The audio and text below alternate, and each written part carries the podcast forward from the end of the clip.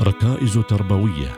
برنامج يركز على أصول التربية العمانية المستمدة من العقيدة الإسلامية ونماذج من القرآن والسنة. مع المرشدة الدينية إيمان المسكرية من دائرة التعليم والإرشاد النسوي بوزارة الأوقاف والشؤون الدينية. بسم الله الرحمن الرحيم. الحمد لله رب العالمين. والصلاة والسلام على سيدنا محمد وعلى آله وصحبه وسلم. السلام عليكم ورحمة الله وبركاته.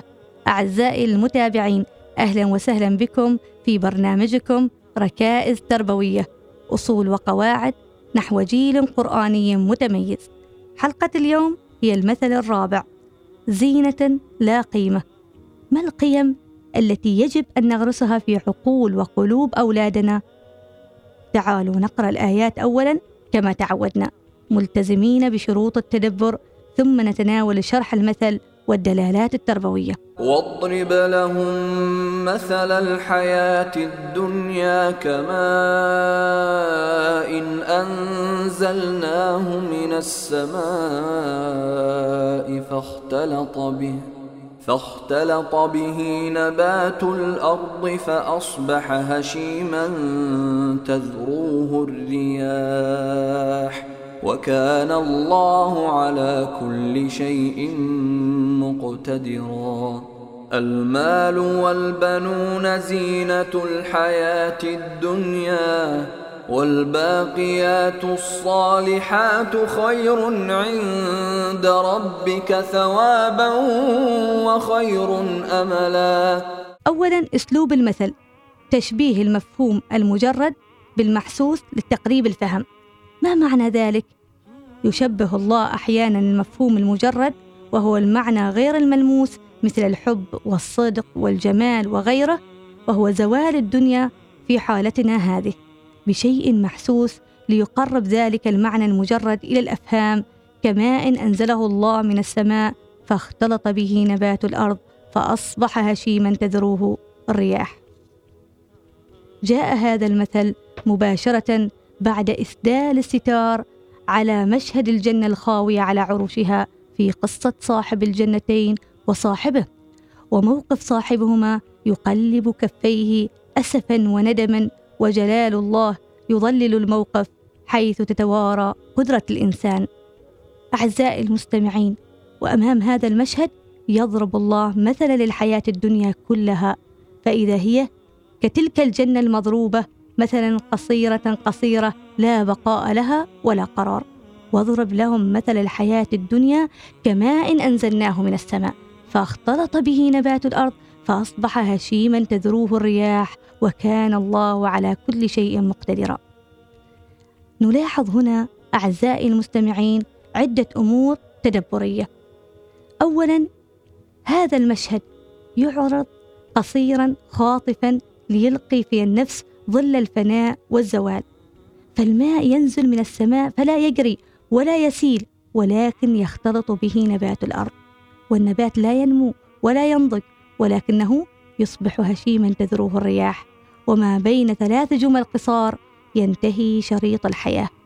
ولقد استخدم النسق اللفظي في تقصير عرض المشهد بالتعقيب الذي تدل عليه الفاء. كماء أنزلناه من السماء فاختلط به نبات الأرض فأصبح هشيما تذروه الرياح فما أقصرها حياة وما أوهنها حياة. ثانيا واضرب لهم. استخدم الله تعالى هذا التعبير في سورة الكهف بدلا من ضرب الله مثلا وكأنه يطلب من النبي صلى الله عليه وسلم أن يضرب هو بنفسه المثل للناس حال تلبسه بدعوتهم وتربيتهم. وحري بنا إذا سمعنا هذا التعبير واضرب لهم أن نرعيه أسماعنا. فالرسول صلى الله عليه وسلم قدوة لنا فعلينا أن نتحرى المواقف التي يؤمر فيها بضرب المثل. نفعل نفس الشيء إذا ما تلبسنا بتلك المواقف. وسنجد أن تلك المواقف في مجملها دعوية تربوية تنشأ عن احتكاك الداعيه أو المربي بالناس فيجدهم قد التبست عليهم بعض المعاني فيكون واجبة أن يعدل تصوراتهم وقيمهم المغلوطة عن طريق ضرب الأمثال. وما القيمة المغلوطة هنا؟ إنها الارتكان إلى الدنيا والاعتداد بمتاعها وزينتها بدون أدنى تفكير. وهل هذا أمر مهم في التربية ينبغي أن تتوجه له الطاقات؟ بالطبع فالارتكان إلى الدنيا هو الهلاك بعينه والاعتداد بمتاعها الزائل هو الخسران المبين. أعزائي المستمعين يتضح هذا التصور المنحرف والقيمة المغلوطة عندما نعرف مصدره وتلك الأم التي لا تهتم في تربية أولادها سوى بما يضيف إليهم قيمة دنيوية فهي لا يرمش لها جفن إذا رأتهم مهملين في صلاتهم أو واجباتهم اتجاه ربهم وعبادته ولكن تغضب أشد الغضب إذا بدأوا بمظهر غير لائق أقل من قيمتهم الاجتماعية والعائلية مثلا. لا تهتم ولا تنفعل إذا قصروا في حفظ كتاب الله ومدارسته.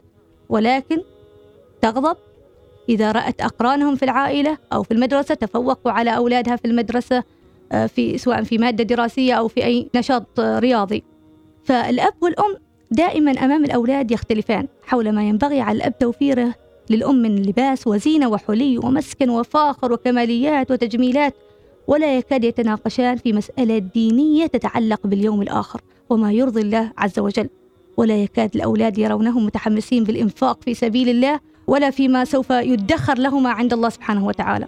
الأم مع جاراتها يسمعها الأولاد دائما تتباهى آه، بما عندها من لبس وحلي وربما حيوانات أليفة أو أجهزة إلكترونية. وهن يقابلهن أيضا بالتباهي وافتخارهن بما هو أقوى كيدا وأكثر إشعالا للغيرة. ألا ترون أعزائي المستمعين أن هذه هي القيم التي نركز عليها دائما واعيين أو غير واعيين لها؟ ما قيمة تلك القيم في ميزان المنهج التربوي الإسلامي؟ لا شيء كما يقال صفر على الشمال ثالثا وبعد أن يلقى مشهد الحياة الذاهبة ظله في النفس يقرر السياق بميزان العقيدة قيم الحياة التي يتعبدها الناس في الأرض والقيم الباقية التي تستحق الاهتمام المال والبنون زينة الحياة الدنيا والباقيات الصالحات. خير عند ربك ثوابا وخيرا أملا. إذا المال والبنون زينة الحياة والإسلام لا ينهى عن المتاع بالزينة في حدود الطيبات ولكنه يعطيهما القيمة التي تستحقها الزينة في ميزان الخلود ولا يزيد. إنهما زينة ولكنهما ليس قيمة. فما يجوز أن يوزن بهما الناس ولا أن يقدروا على أساسهما في الحياة إنما القيمة الحقة للباقيات الصالحات من الأعمال والأقوال والعبادات. وتأملوا أعزائي المستمعين كلمة عند ربك فكأن هناك معيارين معيار عند الناس ومعيار عند ربك. والمعيار الذي عند ربك هو محور التربية الإسلامية. فلنربي أولادنا إذن على أن يزنوا الناس بقيمتهم الأخروية لا بقيمتهم الدنيوية. ويمكنكم أن تقيسوا أنفسكم بالنسبة إلى هذه المعايير إذا سألتم أنفسكم بعض الأسئلة مثل من نحرص أن يكونوا أصدقاء لأولادنا؟ ومن نحرص على رفض صداقتهم لأولادنا؟ من من أقاربنا نرحب بهم إذا زارونا في البيت أو راسلونا ومن لا يفرق معنا تواصلهم من عدمه إذا تقدم لابنتك شاب متدين رقيق الحال آه وآخر غير متدين ميسور الحال من تشجعها أن تقبل به؟ إذا كان أمل الناس عادة يتعلق بالأموال والبنين فإن الباقيات الصالحات خيرا ثوابا وخيرا.